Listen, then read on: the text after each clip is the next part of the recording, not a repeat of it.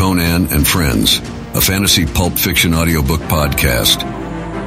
Voice characterizations and sound design by audiodrama.ai.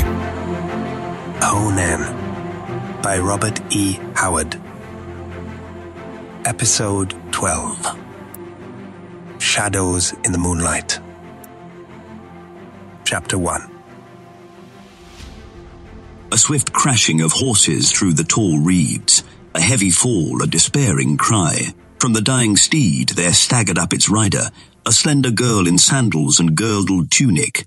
Her dark hair fell over her white shoulders. Her eyes were those of a trapped animal. She did not look at the jungle of reeds that hemmed in the little clearing, nor at the blue waters that lapped the low shore behind her. Her wide-eyed gaze was fixed in agonized intensity on the horseman, who pushed through the reedy screen and dismounted before her. He was a tall man, slender but hard as steel. From head to heel, he was clad in light silvered mesh mail that fitted his supple form like a glove. From under the dome-shaped, gold-chased helmet, his brown eyes regarded her mockingly. Stand back! Her voice shrilled with terror. Touch me not, Shah Amurath, or I will throw myself into the water and drown. He laughed, and his laughter was like the purr of a sword sliding from a silken sheath. No, you will not drown, Olivia, daughter of confusion, for the marge is too shallow, and I can catch you before you can reach the deeps. You gave me a merry chase by the gods, and all my men are far behind us. But there is no horse west of Vilayet that can distance item for long. He nodded at the tall, slender-legged desert stallion behind him. Let me go, begged the girl, tears of despair staining her face. Have I not suffered enough? Is there any humiliation, pain, or degradation you have not heaped on me? How long must my torment last? As long as I find pleasure in your whimperings, your pleas, tears, and writhings, he answered with a smile that would have seemed gentle to a stranger. You are strangely virile, Olivia. I wonder if I shall ever weary of you, as I have always wearied of women before. You are ever fresh and unsullied in spite of me. Each new day with you brings a new delight.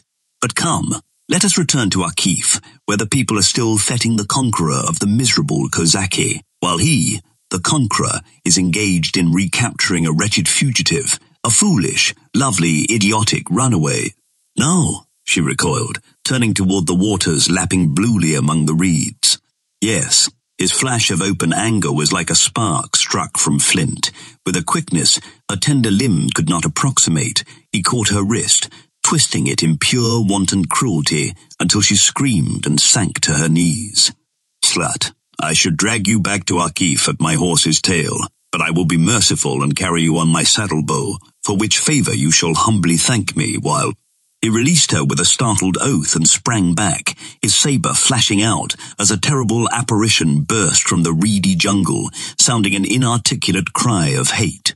Olivia, staring up from the ground, saw what she took to be either a savage or a madman advancing on Shah Amurath in an attitude of deadly menace. He was powerfully built, naked but for a girdled loincloth, which was stained with blood and crusted with dried mire. His black mane was matted with mud and clotted blood. There were streaks of dried blood on his chest and limbs, dried blood on the long straight sword he gripped in his right hand. From under the tangle of his locks, bloodshot eyes glared like coals of blue fire. You Hyrcanian dog, mouthed this apparition in a barbarous accent. The devils of vengeance have brought you here. Cossack, ejaculated Shah Amurath, recoiling.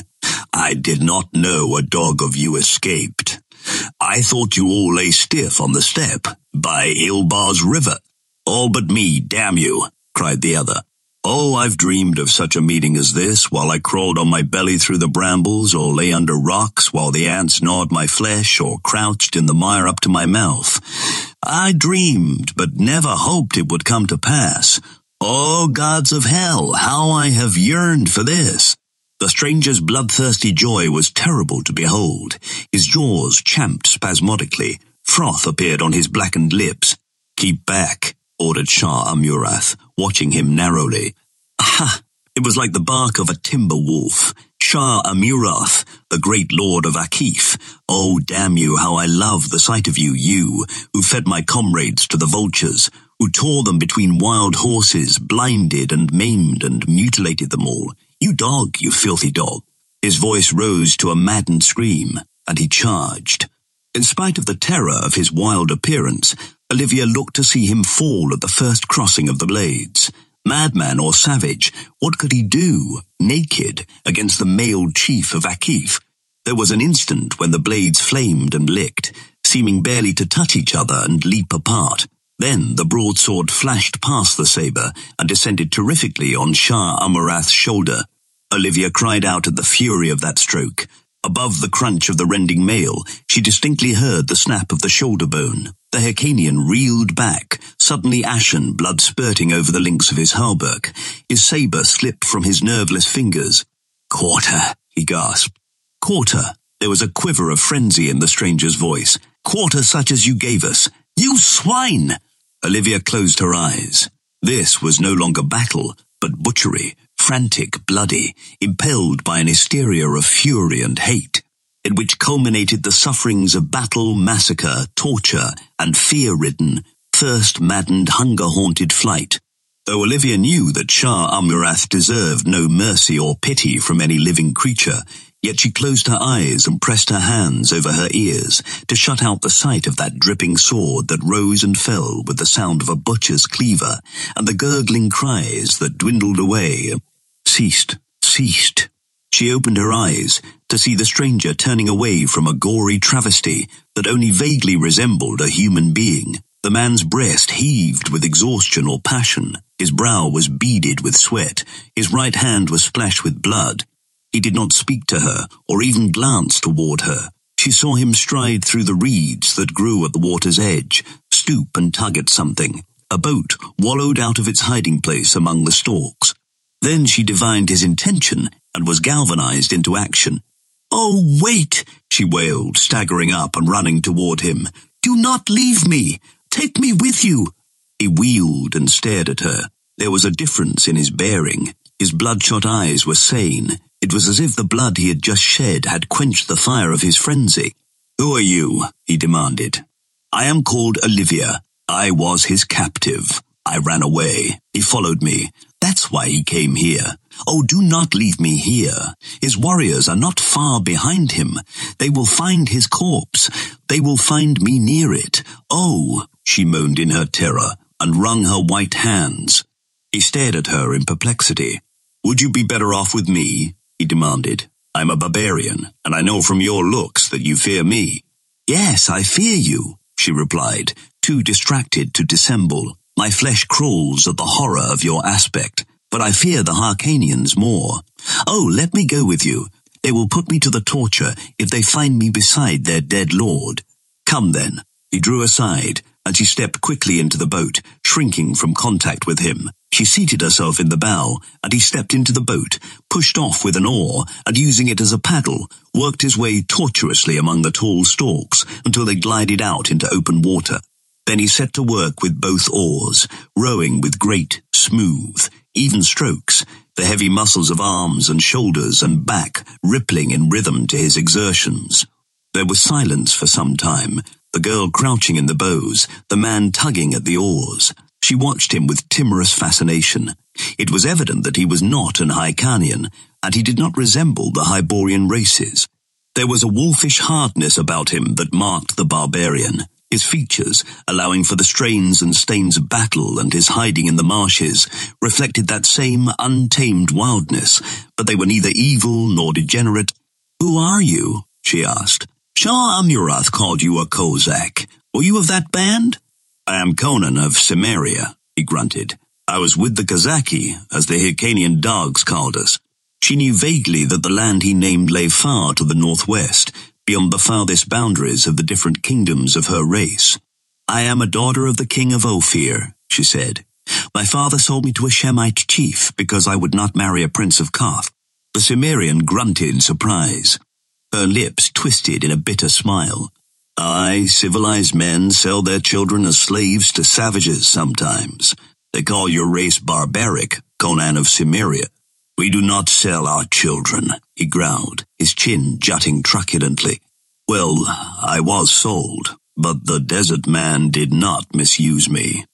He wished to buy the goodwill of Shah Amurath, and I was among the gifts he brought to Akif of the Purple Gardens. Then she shuddered and hid her face in her hands. I should be lost to all shame, she said presently, yet each memory stings me like a slaver's whip. I abode in Shah Amurath's palace until some weeks agone he rode out with his hosts to do battle with a band of invaders who were ravaging the borders of Turan. Yesterday he returned in triumph, and a great fete was made to honor him. In the drunkenness and rejoicing, I found an opportunity to steal out of the city on a stolen horse. I had thought to escape, but he followed, and about midday came up with me. I outran his vassals, but him I could not escape.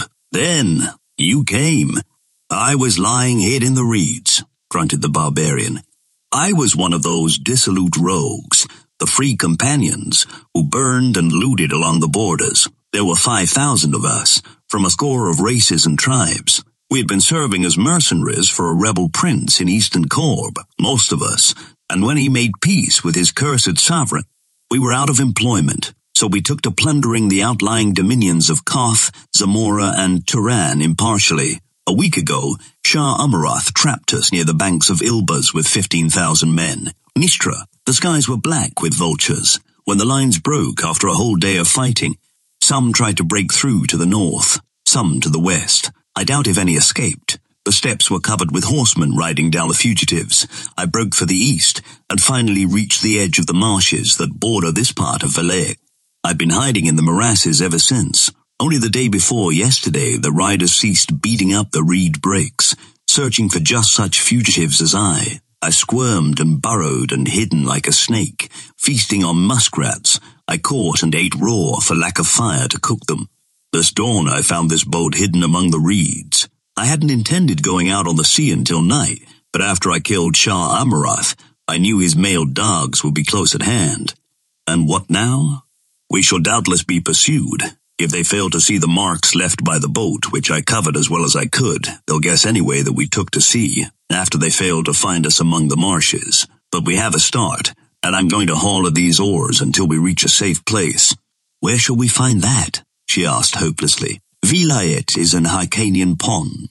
Some folk don't think so, grinned Conan grimly, notably the slaves that have escaped from galleys and become pirates. But what are your plans? The southwestern shore is held by the Hyrcanians for hundreds of miles. We still have a long way to go before we pass beyond their northern boundaries. I intend to go northward until I think we have passed them. Then we'll turn westward and try to land on the shore bordered by the uninhabited steppes. Suppose we meet pirates or a storm? she asked, and we shall starve on the steppes. Well, he reminded her, I didn't ask you to come with me. I am sorry. She bowed her shapely dark head. Pirates, storms, starvation, they are all kinder than the people of Turan. I, his dark face grew somber. I haven't done with them yet. Be at ease, girl. Storms are rare on Vilayet at this time of year. If we make the steppes, we shall not starve. I was reared in a naked land. It was those cursed marshes, with their stench and stinging flies, that nigh unmanned me. I am at home in the highlands. As for pirates, he grinned enigmatically and bent to the oars. The sun sank like a dull, glowing copper ball into a lake of fire. The blue of the sea merged with blue of the sky, and both turned to soft, dark velvet, clustered with stars, and the mirrors of stars.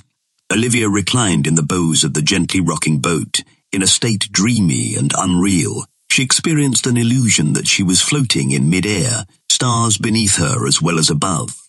Her silent companion was etched vaguely against the softer darkness. There was no break or falter in the rhythm of his oars. He might have been a phantasmal oarsman rowing her across the dark lake of death.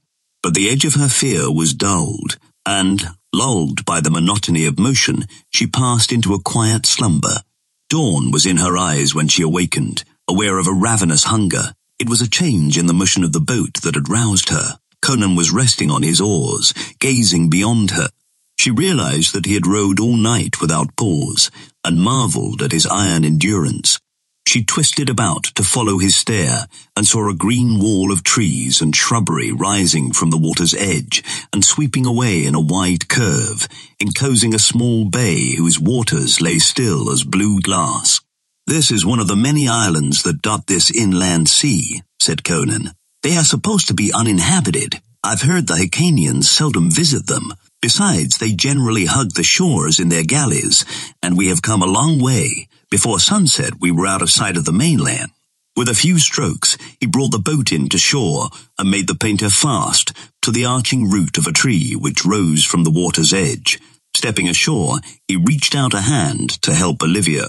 She took it, wincing slightly at the bloodstains upon it, feeling a hint of the dynamic strength that lurked in the barbarian's thors.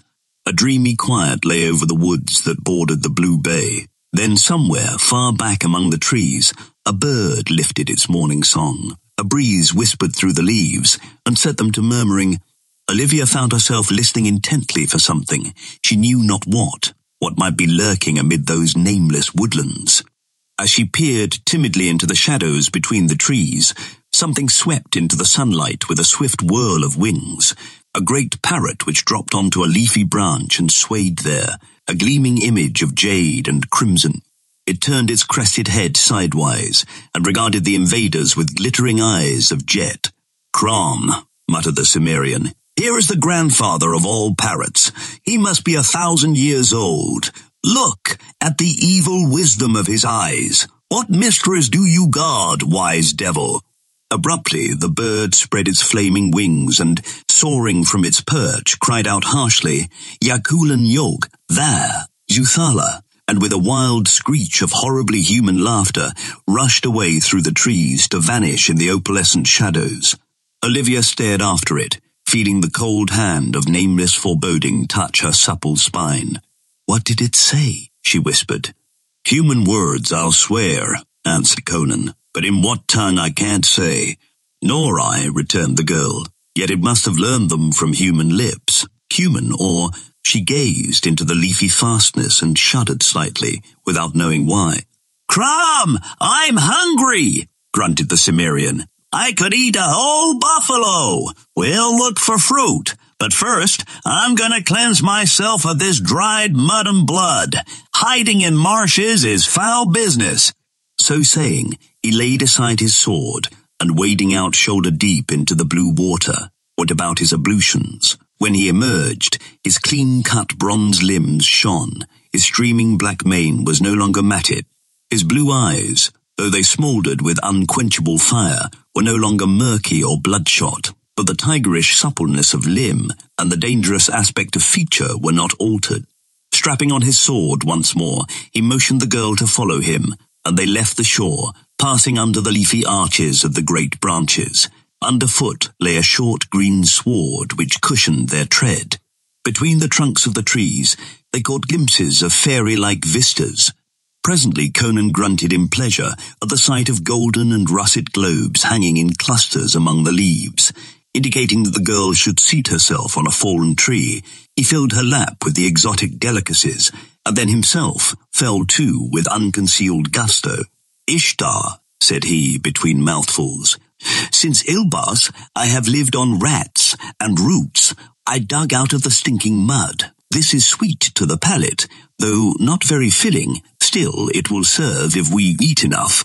Olivia was too busy to reply. The sharp edge of the Cimmerian's hunger blunted. He began to gaze at his fair companion with more interest than previously, noting the lustrous clusters of her dark hair, the peach bloom tints of her dainty skin, and the rounded contours of her lithe figure, which the scanty silk tunic displayed to full advantage. Finishing her meal, the object of his scrutiny looked up, and meeting his burning, slit-eyed gaze, she changed colour and the remnants of the fruit slipped from her fingers. Without comment, he indicated with a gesture that they should continue their explorations, and rising, she followed him out of the trees and into a glade, the farther end of which was bounded by a dense thicket. As they stepped into the open, there was a ripping crash in this thicket, and Conan, bounding aside and carrying the girl with him, narrowly saved them from something that rushed through the air and struck a tree trunk with a thunderous impact. Whipping out his sword, Conan bounded across the glade and plunged into the thicket. Silence ensued while Olivia crouched on the sward, terrified and bewildered. Presently Conan emerged, a puzzled scowl on his face. Nothing in that thicket, he growled, but there was something. He studied the missile that had so narrowly missed them and grunted incredulously, as if unable to credit his own senses. It was a huge block of greenish stone which lay on the sward at the foot of the tree, whose wood its impact had splintered. A strange stone to find on an uninhabited island, growled Conan. Olivia's lovely eyes dilated in wonder. The stone was a symmetrical block, indisputably cut and shaped by human hands, and it was astonishingly massive. The Cimmerian grasped it with both hands, and with legs braced and the muscles standing out on his arms and back in straining knots, he heaved it above his head and cast it from him, exerting every ounce of nerve and sinew. It fell a few feet in front of him. Conan swore. No man living could throw that rock across this glade. It's a task for siege engines. Yet here there are no mangonels or ballistas. Perhaps it was thrown by some such engine from afar, she suggested. He shook his head. It didn't fall from above. It came from yonder thicket. See how the twigs are broken. It was thrown as a man might throw a pebble. But who? What? Come. She hesitantly followed him into the thicket. Inside the outer ring of leafy brush, the undergrowth was less dense. Utter silence brooded over all. The springy sward gave no sign of footprint. Yet from this mysterious thicket had hurtled that boulder, swift and deadly, Conan bent closer to the sward where the grass was crushed down here and there. He shook his head angrily. Even to his keen eyes it gave no clue as to what had stood or trodden there. His gaze roved to the green roof above their heads, a solid ceiling of thick leaves and interwoven arches, and he froze suddenly. Then rising, sword in hand, he began to back away, thrusting Olivia behind him. Out of here, quick, he urged in a whisper that congealed the girl's blood. What is it? What do you see? Nothing, he answered guardedly, not halting his wary retreat. But what is it then? What lurks in this thicket? Death, he answered, his gaze still fixed on the brooding jade arches that shut out the sky. Once out of the thicket, he took her hand and led her swiftly through the thinning trees until they mounted a grassy slope sparsely treed and emerged upon a low plateau where the grass grew taller and the trees were few and scattered and in the midst of that plateau rose a long, broad structure of crumbling greenish stone. They gazed in wonder. No legends named such a building on any island of Vilayet. They approached it warily, seeing that moss and lichen crawled over the stones, and the broken roof gaped to the sky. On all sides lay bits and shards of masonry, half hidden in the waving grass, giving the impression that once many buildings rose there, perhaps a whole town. But now only the long hall-like structure rose against the sky, and its walls leaned drunkenly among the crawling vines. Whatever doors had once guarded its portals had long rotted away. Conan and his companion stood in the broad entrance and stared inside. Sunlight streamed in through gaps in the walls and roof, making the interior a dim weave of light and shadow. Grasping his sword firmly, Conan entered, with the slouching gait of a hunting panther, sunken head and noiseless feet. Olivia tiptoed after him. Once within, Conan grunted in surprise, and Olivia stifled a scream. Look, oh look. I see, he answered. Nothing to fear. They are statues. But how lifelike, and how evil, she whispered, drawing close to him. They stood in a great hall whose floor was of polished stone, littered with dust and broken stones, which had fallen from the ceiling. Vines, growing between the stones, masked the apertures. The lofty roof, flat and undomed, was upheld by thick columns, marching in rows down the sides of the walls, and in each space between these columns stood a strange figure. They were statues, apparently of iron, black and shining as if continually polished.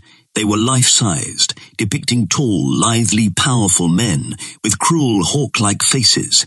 They were naked and every swell, depression and contour of joint and sinew was represented with incredible realism. But the most lifelike feature was their proud, intolerant faces. These features were not cast in the same mold, Each face possessed its own individual characteristics, though there was a tribal likeness between them all. There was none of the monotonous uniformity of decorative art, in the faces at least. They seemed to be listening and waiting, whispered the girl uneasily.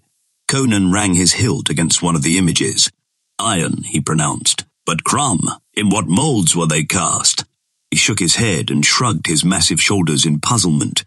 Olivia glanced timidly about the great silent hall. Only the ivy-grown stones, the tendril-clasped pillars with the dark figures brooding between them, met her gaze. She shifted uneasily and wished to be gone, but the images held a strange fascination for her companion. He examined them in detail and barbarian-like, tried to break off their limbs, but their material resisted his best efforts. He could neither disfigure nor dislodge from its niche a single image. At last, he desisted, swearing in his wonder. What manner of men were these copied from? He inquired of the world at large. These figures are black, yet they are not like Negroes. I have never seen their like. Let us go into the sunlight, urged Olivia, and he nodded with a baffled glance at the brooding shapes along the walls. So they passed out of the dusky hall into the clear blaze of the summer sun. She was surprised to note its position in the sky. Had spent more time in the ruins than she had guessed. Let us take to the boat again, she suggested. I am afraid here it is a strange evil place. We do not know when we may be attacked by whatever cast the rock. I think we're safe as long as we're not under the trees, he answered. Come. The plateau, whose sides fell away toward the wooded shores on the east, west and south, sloped upward toward the north to abut on a tangle of rocky cliffs, the highest point of the island. Thither Conan took his way, suiting his long stride to his companion's gait. From time to time his glance rested inscrutably upon her, and she was aware of it. They reached the northern extremity of the plateau and stood gazing up the steep pitch of the cliffs. Trees grew thickly along the rim of the plateau east and west of the cliffs and clung to the precipitous incline. Conan glanced at these trees suspiciously, but he began the ascent, helping his companion on the climb. The slope was not sheer and was broken by ledges and boulders. The Cimmerian, born in a hill country, could have run up it like a cat, but Olivia found the going difficult. Again and again she felt herself lifted lightly off her feet and over some obstacle that would have taxed her strength to surmount, and her wonder grew at the sheer physical power of the man. She no longer found his touch repugnant. There was a promise of protection in his iron clasp. At last they stood on the ultimate pinnacle, their hair stirring in the sea wind. From their feet, the cliffs fell away, sheerly three or four hundred feet, to a narrow tangle of woodlands bordering the beach. Looking southward, they saw the whole island lying like a great oval mirror, its beveled edges sloping down swiftly into a rim of green, except where it broke in the pitch of the cliffs. As far as they could see, on all sides, stretched the blue waters, still placid, fading into dreamy hazes of distance. The sea is still, sighed Olivia. Why should we not take up our journey again? Conan poised like a bronze statue on the cliffs, pointed northward. Straining her eyes, Olivia saw a white fleck that seemed to hang suspended in the aching haze. What is it? A sail. Hyrcanians? Who can tell at this distance? They will anchor here. Search the island for us, she cried in quick panic. I doubt it. They come from the north, so they cannot be searching for us. They may stop for some other reason, in which case we'll have to hide as best we can. But I believe it's either pirate or an Hyrcanian galley returning from some northern raid. In the latter case, they are not likely to anchor here, but we can't put to sea until they've gone out of sight, for they're coming from the direction in which we must go. Doubtless they'll pass the island tonight, and at dawn we can go on our way. Then we must spend the night here, she shivered. It's safest. Then let us sleep here, on the crags, she urged. He shook his head, glancing at the stunted trees, at the marching woods below, a green mass which seemed to send out tendrils straggling up the sides of the cliffs. Here are too many trees. We'll sleep in the ruins. She cried out in protest. Nothing will harm you there, he soothed. Whatever threw the stone at us did not follow us out of the woods. There was nothing to show that any wild thing lairs in the ruins. Besides, you are soft-skinned and used to shelter and dainties. I could sleep naked in the snow and feel no discomfort, but the dew would give you cramps were we to sleep in the open. Olivia helplessly acquiesced, and they descended the cliffs, crossed the plateau, and once more approached the gloomy, age-haunted ruins. By this time, the sun was sinking below the plateau rim. They had found fruit in the trees near the cliffs, and these formed their supper, both food and drink. The southern night swept down quickly, littering the dark blue sky with great white stars, and Conan entered the shadowy ruins, drawing the reluctant Olivia after him. She shivered at the sight of those tense black shadows in their niches along the walls. In the darkness that the starlight only faintly touched, she could not make out their outlines. She could only sense their attitude of waiting, waiting as they had waited for untold centuries. Conan had brought a great armful of tender branches, well leafed. These he heaped to make a couch for her, and she lay upon it with a curious sensation as of one lying down to sleep in a serpent's lair. Whatever her forebodings, Conan did not share them. The Cimmerian sat down near her, his back against a pillar, his sword across his knees. His eyes gleamed like a panther's in the dusk. Sleep, girl, said he. My slumber is light as a wolf's. Nothing can enter this hall without awaking me.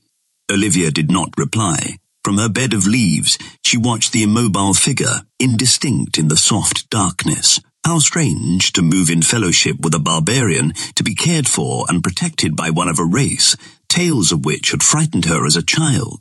He came of a people bloody, grim, and ferocious. His kinship to the wild was apparent in his every action. It burned in his smouldering eyes.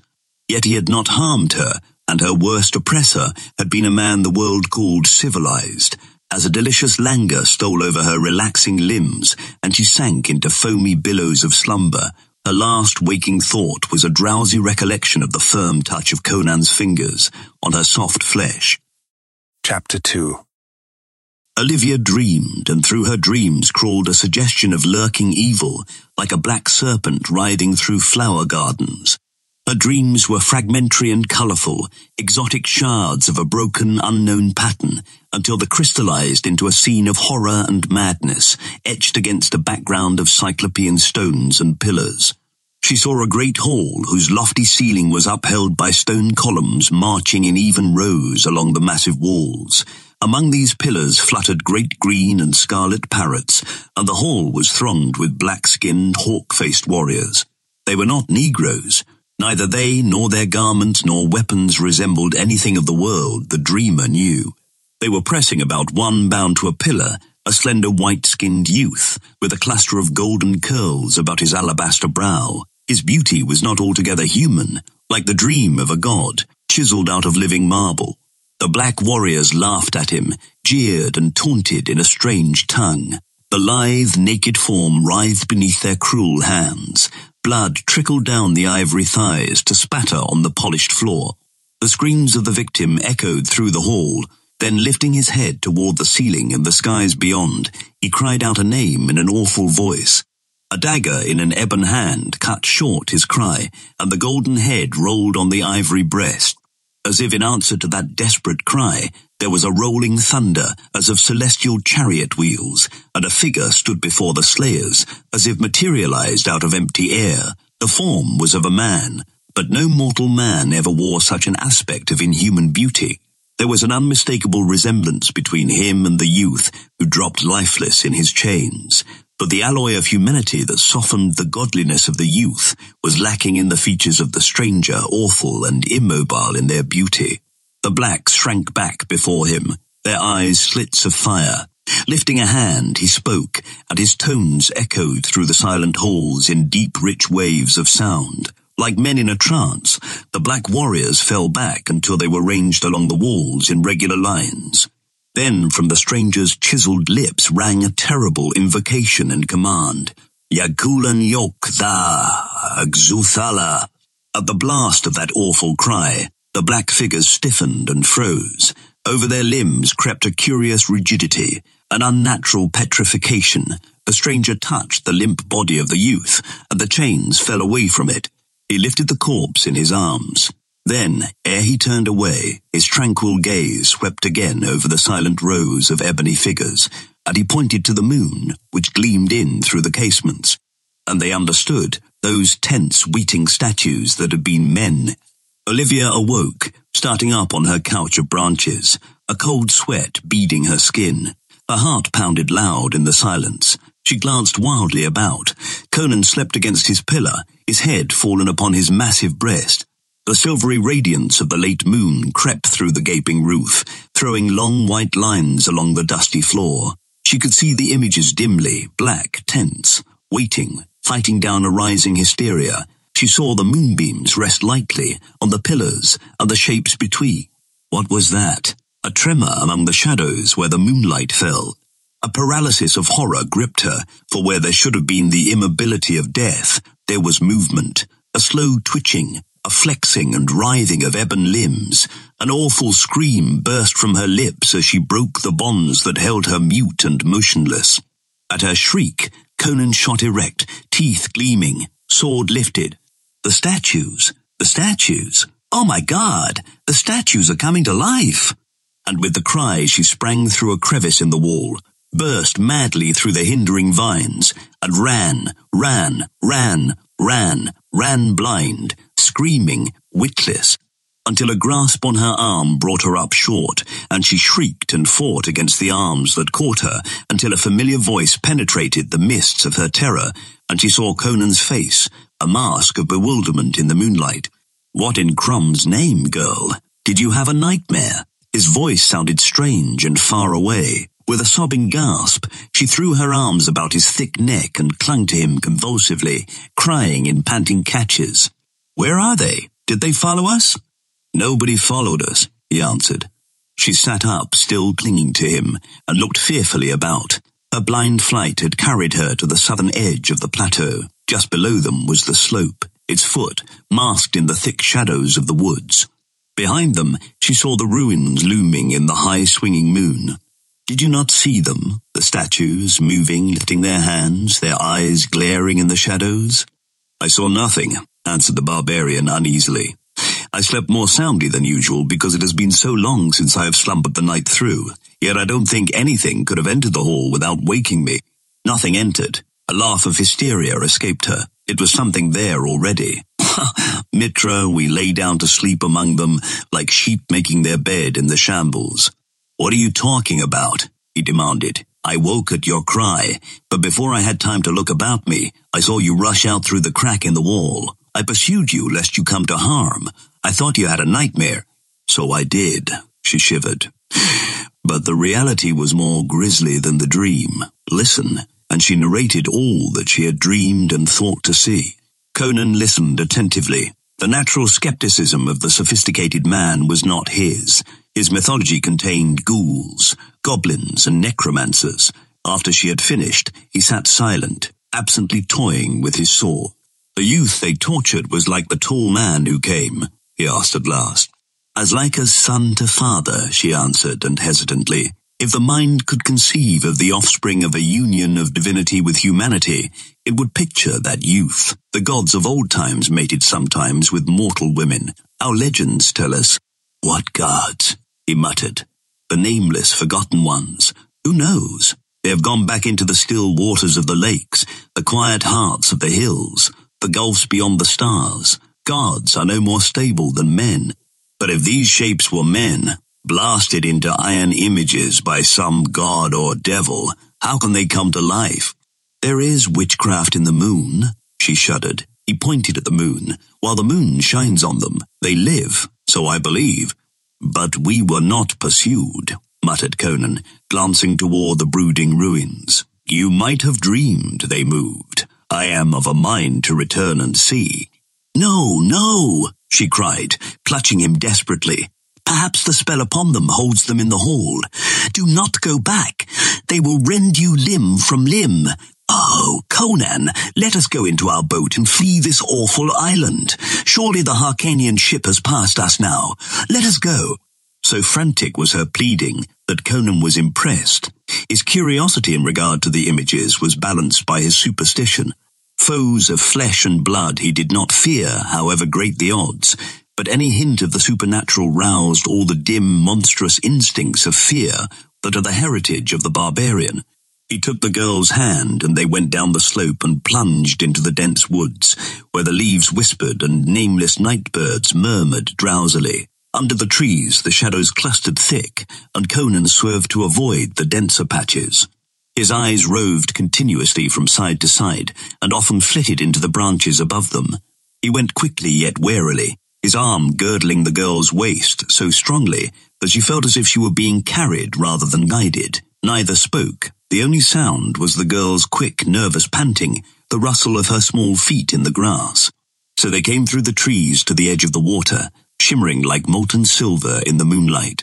We should have brought fruit for food, muttered Conan, but doubtless we'll find other islands. As well leave now as later. It's but a few hours till dawn.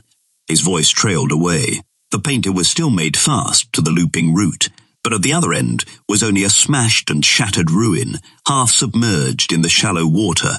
A stifled cry escaped Olivia. Conan wheeled and faced the dense shadows, a crouching image of menace. The noise of the night. Birds were suddenly silent. A brooding stillness reigned over the woods. No breeze moved the branches, yet somewhere the leaves stirred faintly. Quick as a great cat, Conan caught up Olivia and ran, through the shadows he raced like a phantom, while somewhere above and behind them sounded a curious rushing among the leaves that implacably drew closer and closer. Then the moonlight burst full upon their faces, and they were speeding up the slope of the plateau. At the crest, Conan laid Olivia down and turned to glare back at the gulf of shadows they had just quitted. The leaves shook in a sudden breeze. That was all. He shook his mane with an angry growl. Olivia crept to his feet like a frightened child. Her eyes looked up at him, dark wells of horror. What are we to do, Conan? she whispered. He looked at the ruins, stared again into the woods below. We'll go to the cliffs, he declared, lifting her to her feet. Tomorrow I'll make a raft, and we'll trust our luck to the sea again. It was not, not they that destroyed our boat. It was half question, half assertion. He shook his head, grimly taciturn. Every step of the way across that moon-haunted plateau was a sweating terror for Olivia, but no black shape stole subtly from the looming ruins, and at last they reached the foot of the crags, which rose stark and gloomily majestic above them. There Conan halted in some uncertainty, at last selecting a place sheltered by a broad ledge, nowhere near any trees. Lie down and sleep if you can, Olivia, he said. I'll keep watch. But no sleep came to Olivia, and she lay watching the distant ruins and the wooded rim until the stars paled, the east whitened, and dawn in rose and gold struck fire from the dew on the grass blades. She rose stiffly, her mind reverting to all the happenings of the night. In the morning light, some of his terrors seemed like figments of an overwrought imagination. Conan strode over to her, and his words electrified her. Just before dawn I heard the creak of timbers and the rasp and clack of cordage and oars. A ship has put in and anchored at the beach not far away. Probably the ship whose sail we saw yesterday. We'll go up the cliffs and spy on her. Up they went, and lying on their bellies among the boulders, saw a painted mast jutting up beyond the trees to the west. An Hyrcanian craft, from the cut of her rigging, muttered Conan. I wonder if the crew... A distant medley of voices reached their ears, and creeping to the southern edge of the cliffs, they saw a molly horde emerge from the fringe of trees along the western rim of the plateau, and stand there a space in debate. There was much flourishing of arms, brandishing of swords, and loud, rough argument. Then the whole band started across the plateau toward the ruins, at a slant that would take them close by the foot of the cliffs. Pirates, whispered Conan, a grim smile on his thin lips. It's an Hyrcanian galley they've captured. Here, crawl among these rocks.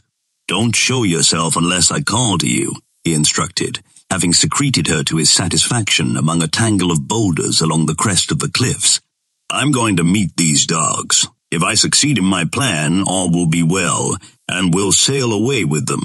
If I don't succeed, well, hide yourself in the rocks until they're gone, for no devils on this island are as cruel as these sea wolves and tearing himself from her reluctant grasp, he swung quickly down the cliffs. Looking fearfully from her eyrie, Olivia saw the band had neared the foot of the cliffs. Even as she looked, Conan stepped out from among the boulders and faced them, sword in hand. They gave back with yells of menace and surprise. then halted uncertainly to glare at this figure which had appeared so suddenly from the rocks. There were some seventy of them, a wild horde made up of men from many nations, Kothians, Zamorians, Brythunians, Corinthians, Shemites. Their features reflected the wildness of their natures. Many bore the scars of the lash or the branding iron. There were cropped ears, slit noses, gaping eye sockets, stumps of wrists, marks of the hangman, as well as scars of battle.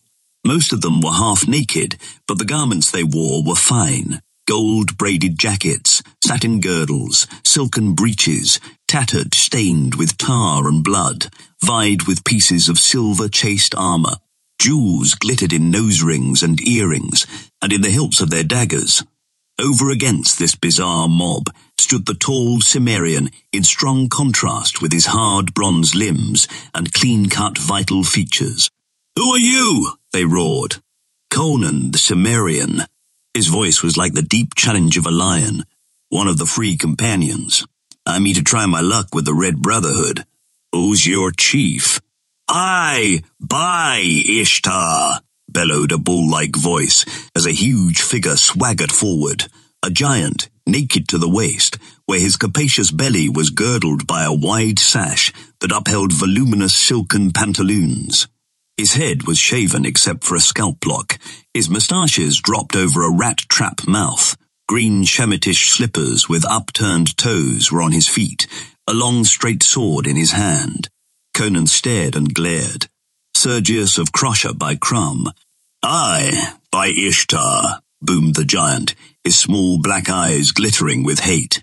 Did you think I had forgot? Ha! Sergius never forgets an enemy. Now I'll hang you up by the heels and skin you alive. At him, lads.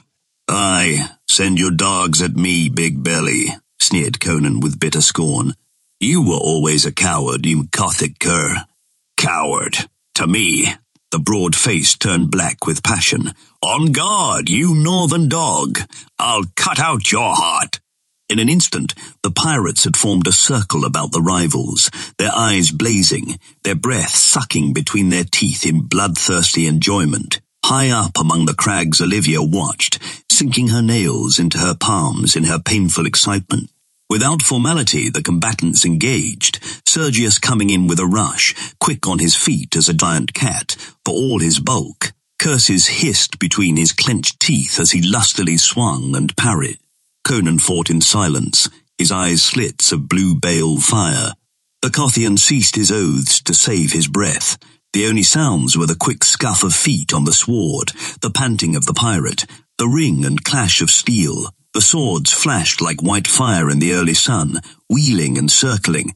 They seemed to recoil from each other's contact, then leap together again instantly. Sergius was giving back. Only his superlative skill had saved him thus far from the blinding speed of the Cimmerian's onslaught. A louder clash of steel, a sliding rasp, a choking cry from the pirate horde, a fierce yell split the morning as Conan's sword plunged through their captain's massive body. The point quivered an instant from between Sergius's shoulders, a hand's breadth of white fire in the sunlight. Then the Cimmerian wrenched back his steel and the pirate chief fell heavily, face down, and lay in a widening pool of blood, his broad hands twitching for an instant. Conan wheeled toward the gaping corsairs. Well, you dogs, he roared, I've sent your chief to hell. What says the law of the Red Brotherhood? Before any could answer, a rat-faced Brythunian standing behind his fellows whirled a sling swiftly and deadly. Straight as an arrow sped the stone to its mark, and Conan reeled and fell as a tall tree falls to the woodsman's axe. Up on the cliff, Olivia caught at the boulders for support. The scene swam dizzily before her eyes. All she could see was the Cimmerian lying limply on the sward, blood oozing from his head. The rat-faced one yelped in triumph and ran to stab the prostrate man, but a lean Corinthian thrust him back. What, Aratus, would you break the law of the Brotherhood, you dog? No law is broken, snarled the Brythunian. No law. Why, you dog, this man you have just struck down is by just rights our captain. Nay, shouted Aratus, he was not of our band, but an outsider. He had not been admitted to fellowship. Slaying Sergius does not make him captain, as would have been the case had one of us killed him. But he wished to join us, retorted the Corinthian. He said so. At that a great clamour arose, some siding with Aratus, some with the Corinthian, whom they called Ivanos. Oaths flew thick, challenges were passed, hands fumbled at sword hilts. At last a Shemite spoke up above the clamour. Why do you argue over a dead man? He's not dead, answered the Corinthian, rising from beside the prostrate Cimmerian. It was a glancing blow. He's only stunned. At that, the clamour rose anew. Aratus trying to get at the senseless man and Ivanos finally bestriding him, sword in hand and defying all and sundry. Olivia sensed that it was not so much in defence of Conan that the Corinthian took his stand, but in opposition to Aratus. Evidently these men had been Sergius's lieutenants, and there was no love lost between them. After more arguments, it was decided to bind Conan and take him along with them, his fate to be voted on later. The Cimmerian, who was beginning to regain consciousness, was bound with leather girdles, and then four pirates lifted him, and with many complaints and curses, carried him along with the band, which took up its journey across the plateau once more. The body of Sergius was left where it had fallen, a sprawling, unlovely shape on the sun-washed sward. Up among the rocks, Olivia lay stunned by the disaster. She was incapable of speech or action, and could only lie there and stare with horrified eyes as the brutal horde dragged her protector away. How long she lay there, she did not know. Across the plateau, she saw the pirates reach the ruins and enter, dragging their captive. She saw them swarming in and out of the doors and crevices, prodding into the heaps of debris and clambering about the walls. After a while, a score of them came back across the plateau and vanished among the trees on the western rim, dragging the body of Sergius after them, presumably to cast into the sea. About the ruins, the others were cutting down trees and securing material for a fire. Olivia heard their shouts, unintelligible in the distance, and she heard the voices of those who had gone into the woods, echoing among the trees. Presently they came back into sight, bearing casks of liquor and leathern sacks of food. They headed for the ruins, cursing lustily under their burdens. Of all this, Olivia was but mechanically cognizant. Her overwrought brain was almost ready to collapse. Left alone and unprotected, she realized how much the protection of the Cimmerian had meant to her. There intruded vaguely a wonderment at the mad pranks of fate that could make the daughter of a king the companion of a red-handed barbarian. With it came a revulsion toward her own kind. Her father and Shah Amurath, they were civilized men, and from them she had had only suffering. She'd never encountered any civilized man who treated her with kindness unless there was an ulterior motive behind his action. Conan had shielded her, protected her, and, so far, demanded nothing in return. Laying her head in her rounded arms, she wept until distant shouts of ribald revelry roused her to her own danger. She glanced from the dark ruins about which the fantastic figures, small in the distance, weaved and staggered, to the dusky depths of the green forest.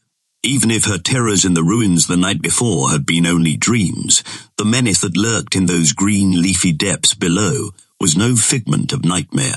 Were Conan slain or carried away captive, her only choice would lie between giving herself up to the human wolves of the sea or remaining alone on that devil-haunted island. As the full horror of her situation swept over her, she fell forward in a swoon. Chapter 3 The sun was hanging low when Olivia regained her senses. A faint wind wafted to her ears, distant shouts and snatches of ribald song. Rising cautiously, she looked out across the plateau. She saw the pirates clustered about a great fire outside the ruins, and her heart leapt as a group emerged from the interior, dragging some object she knew was Conan.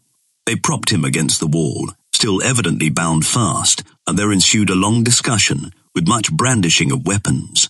At last they dragged him back into the hall, and took up anew the business of ale guzzling. Olivia sighed. At least she knew that the Cimmerian still lived, Fresh determination steeled her. As soon as night fell, she would steal to those grim ruins and free him, or be taken herself in the attempt, and she knew it was not selfish interest alone which prompted her decision. With this in mind, she ventured to creep from her refuge to pluck and eat nuts, which grew sparsely near at hand. She had not eaten since the day before. It was while so occupied that she was troubled by a sensation of being watched. She scanned the rocks nervously, then, with a shuddering suspicion, crept to the north edge of the cliff and gazed down into the waving green mass below, already dusky with the sunset. She saw nothing. It was impossible that she could be seen when not on the cliff's edge by anything lurking in those woods, yet she distinctly felt the glare of hidden eyes and felt that something animate and sentient was aware of her presence and her hiding place.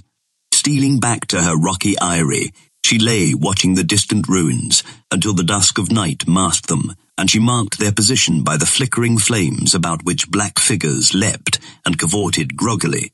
Then she rose. It was time to make her attempt, but first she stole back to the northern edge of the cliffs and looked down into the woods that bordered the beach. And as she strained her eyes in the dim starlight, she stiffened, and an icy hand touched her heart. Far below her something moved. It was as if a black shadow detached itself from the gulf of shadows below her. It moved slowly up the sheer face of the cliff, a vague bulk, shapeless in the semi-darkness. Panic caught Olivia by the throat, and she struggled with the scream that tugged at her lips. Turning, she fled down the southern slope. That flight down the shadowed cliffs was a nightmare in which she slid and scrambled, catching at jagged rocks with cold fingers. As she tore her tender skin and bruised her soft limbs on the rugged boulders over which Conan had so lightly lifted her, she realized again her dependence on the iron-thewed barbarian. But this thought was but one in a fluttering maelstrom of dizzy fright. The descent seemed endless, but at last her feet struck the grassy levels, and in a very frenzy of eagerness, she sped away toward the fire that burned like the red heart of night.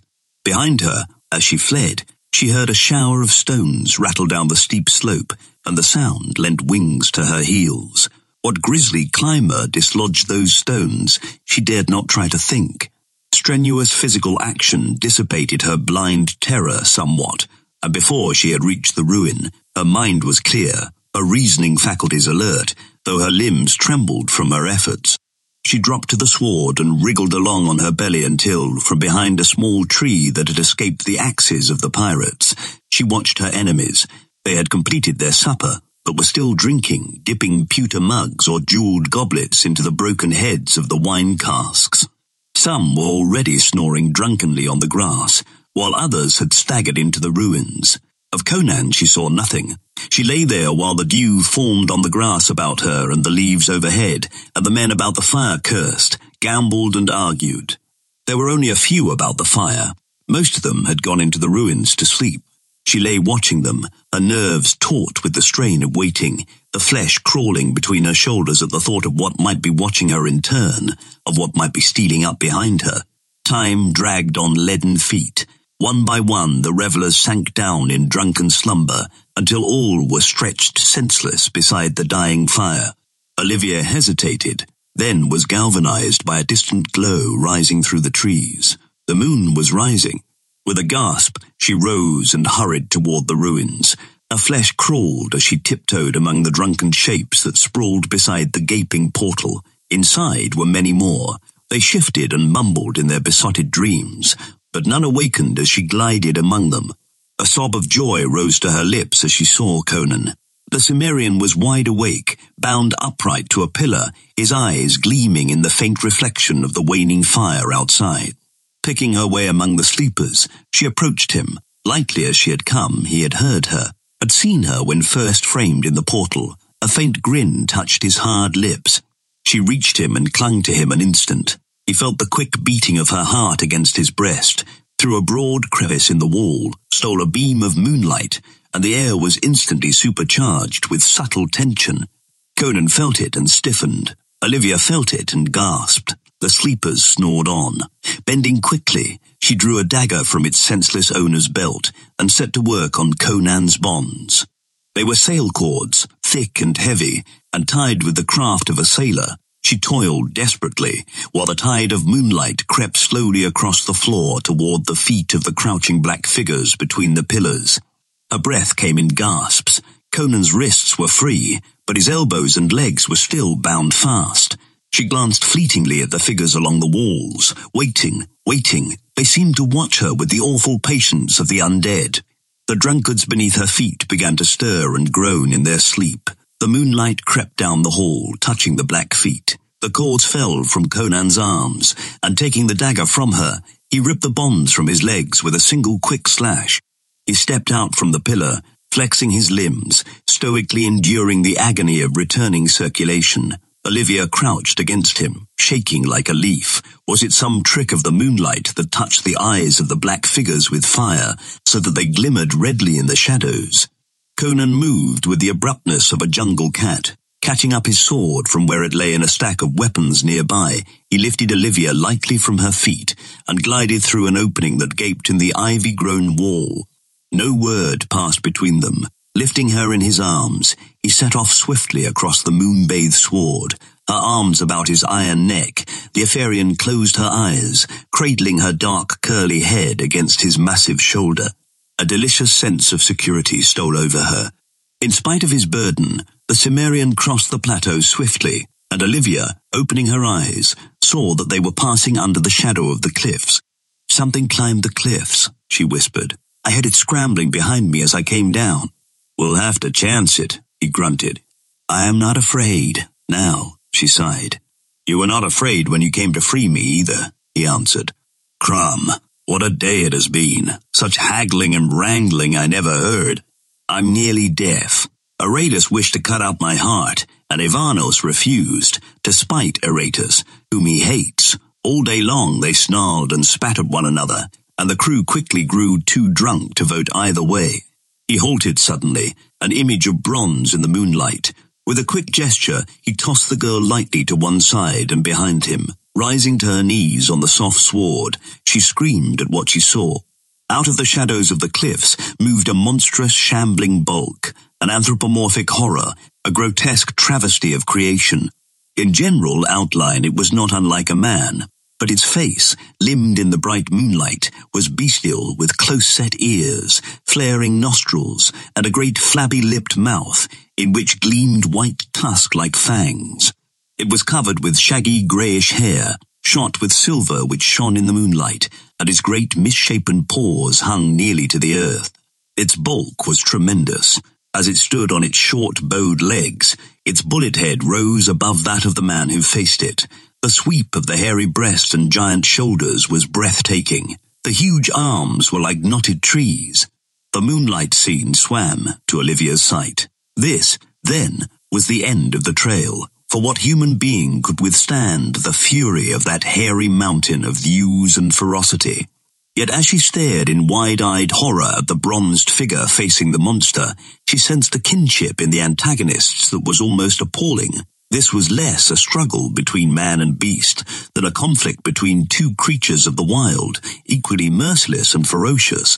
With a flash of white tusks, the monster charged. The mighty arms spread wide as the beast plunged, stupefyingly quick for all his vast bulk and stunted legs. Conan's action was a blur of speed Olivia's eye could not follow. She only saw that he evaded that deadly grasp, and his sword, flashing like a jet of white lightning, sheared through one of those massive arms between shoulder and elbow. A great spout of blood deluged the sword as the severed member fell, twitching horribly, but even as the sword bit through, the other malformed hand locked in Conan's black mane.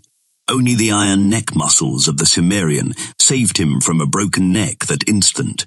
His left hand darted out to clamp on the beast's squat throat. His left knee was jammed hard against the brute's hairy belly. Then began a terrific struggle, which lasted only seconds, but which seemed like ages to the paralyzed girl. The ape maintained his grasp in Conan's hair, dragging him toward the tusks that glistened in the moonlight. The Cimmerian resisted this effort, with his left arm rigid as iron, while the sword in his right hand, wielded like a butcher knife, sank again and again into the groin, breast and belly of his captor. The beast took its punishment in awful silence, apparently unweakened by the blood that gushed from its ghastly wounds. Swiftly, the terrible strength of the anthropoid overcame the leverage of braced arm and knee. Inexorably, Conan's arm bent under the strain. Nearer and nearer, he was drawn to the slavering jaws that gaped for his life. Now, the blazing eyes of the barbarian glared into the bloodshot eyes of the ape. But as Conan tugged vainly at his sword, wedged deep in the hairy body, the frothing jaws snapped spasmodically shut, an inch from the Cimmerian's face, and he was hurled to the sward by the dying convulsions of the monster. Olivia, half fainting, saw the ape heaving, thrashing and writhing, gripping man-like, the hilt that jutted from its body. A sickening instant of this, then the great bulk quivered and lay still. Conan rose and limped over to the corpse. The Cimmerian breathed heavily and walked like a man whose joints and muscles have been wrenched and twisted almost to their limit of endurance. He felt his bloody scalp and swore at the sight of the long, black, red-stained strands still grasped in the monster's shaggy hand. Crom, he panted. I feel as if I'd been racked. I'd rather fight a dozen men. Another instant and he'd have bitten off my head. Blast him. He's torn a handful of my hair out by the roots.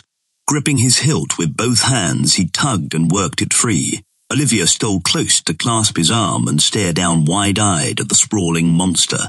What? What is it? she whispered. A grey man ape, he grunted. Dumb and man-eating. They dwell in the hills that border the eastern shore of this sea. How this one got to this island, I can't say. Maybe he floated here on driftwood, blown out from the mainland in a storm. And it was he that threw the stone. Yes, I suspected what it was when we stood in the thicket and I saw the boughs bending over our heads. These creatures always lurk in the deepest woods they can find, and seldom emerge. What brought him into the open I can't say, but it was lucky for us. I'd have had no chance with him among the trees. It followed me, she shivered. I saw it climbing the cliffs. And following his instinct, he lurked in the shadow of the cliff, instead of following you out across the plateau. His kind are creatures of darkness and the silent places, haters of sun and moon. Do you suppose there are others?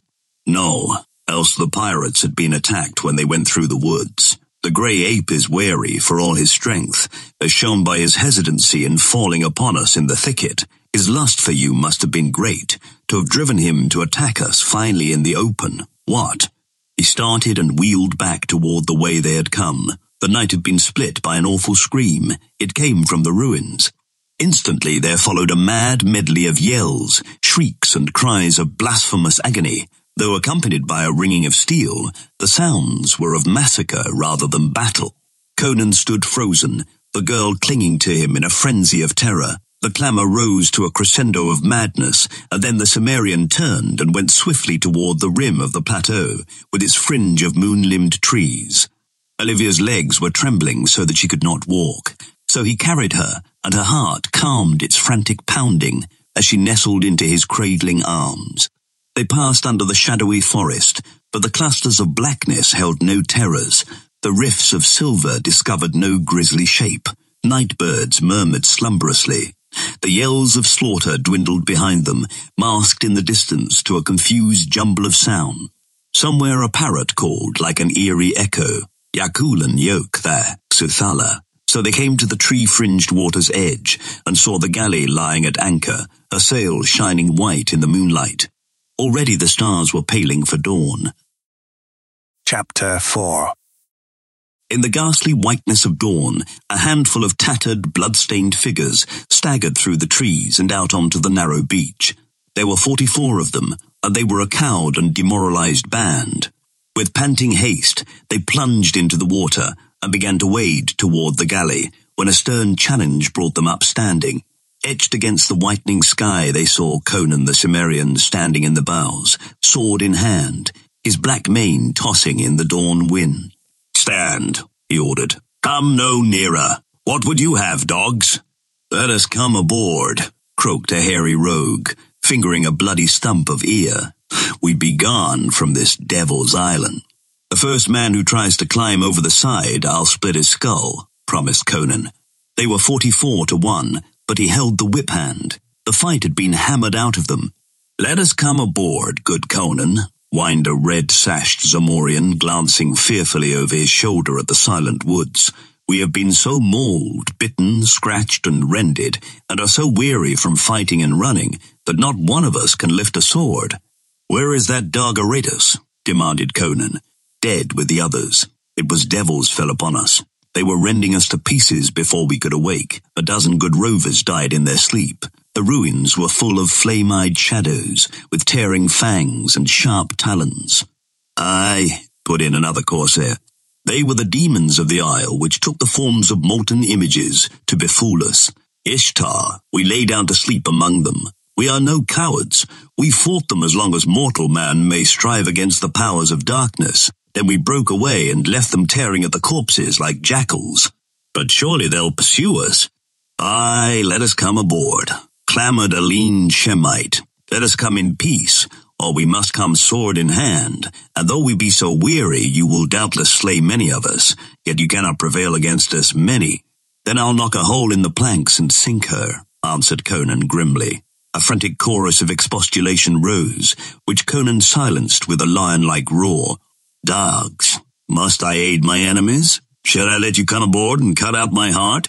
Nay, nay, they cried eagerly. Friends, friends, friends, Conan, we are thy comrades. We be all lusty rogues together. We hate the king of Turan, not each other. Their gaze hung on his brown, frowning face. Then if I am one of the Brotherhood, he grunted, the laws of the trade apply to me, and since Aye killed your chief in fair fight, then I am your captain. There was no dissent. The pirates were too cowed and battered to have any thought, except a desire to get away from that island of fear. Conan's gaze sought out the blood-stained figure of the Corinthian. How, Ivanos, he challenged. You took my part once. Will you uphold my claims again? I, by Mitra, the pirate, sensing the trend of feeling, was eager to ingratiate himself with the Cimmerian. He is right, lads. He is our lawful captain. A medley of acquiescence rose, lacking enthusiasm perhaps, but with sincerity accentuated by the feel of the silent woods behind them, which might mask creeping ebony devils with red eyes and dripping talons. Swear by the hilt, Conan demanded. Forty-four sword hilts were lifted toward him, and forty-four voices blended in the corsair's oath of allegiance. Conan grinned and sheathed his sword. Come aboard, my bold swashbucklers, and take the oars. He turned and lifted Olivia to her feet, from where she had crouched, shielded by the gunwales. And what of me, sir? she asked. What would you? he countered, watching her narrowly. To go with you, wherever your path may lie, she cried, throwing her white arms about his bronze neck. The pirates, clambering over the rail, gasped in amazement. To sail a road of blood and slaughter, he questioned. This keel will stain the blue waves crimson wherever it plows.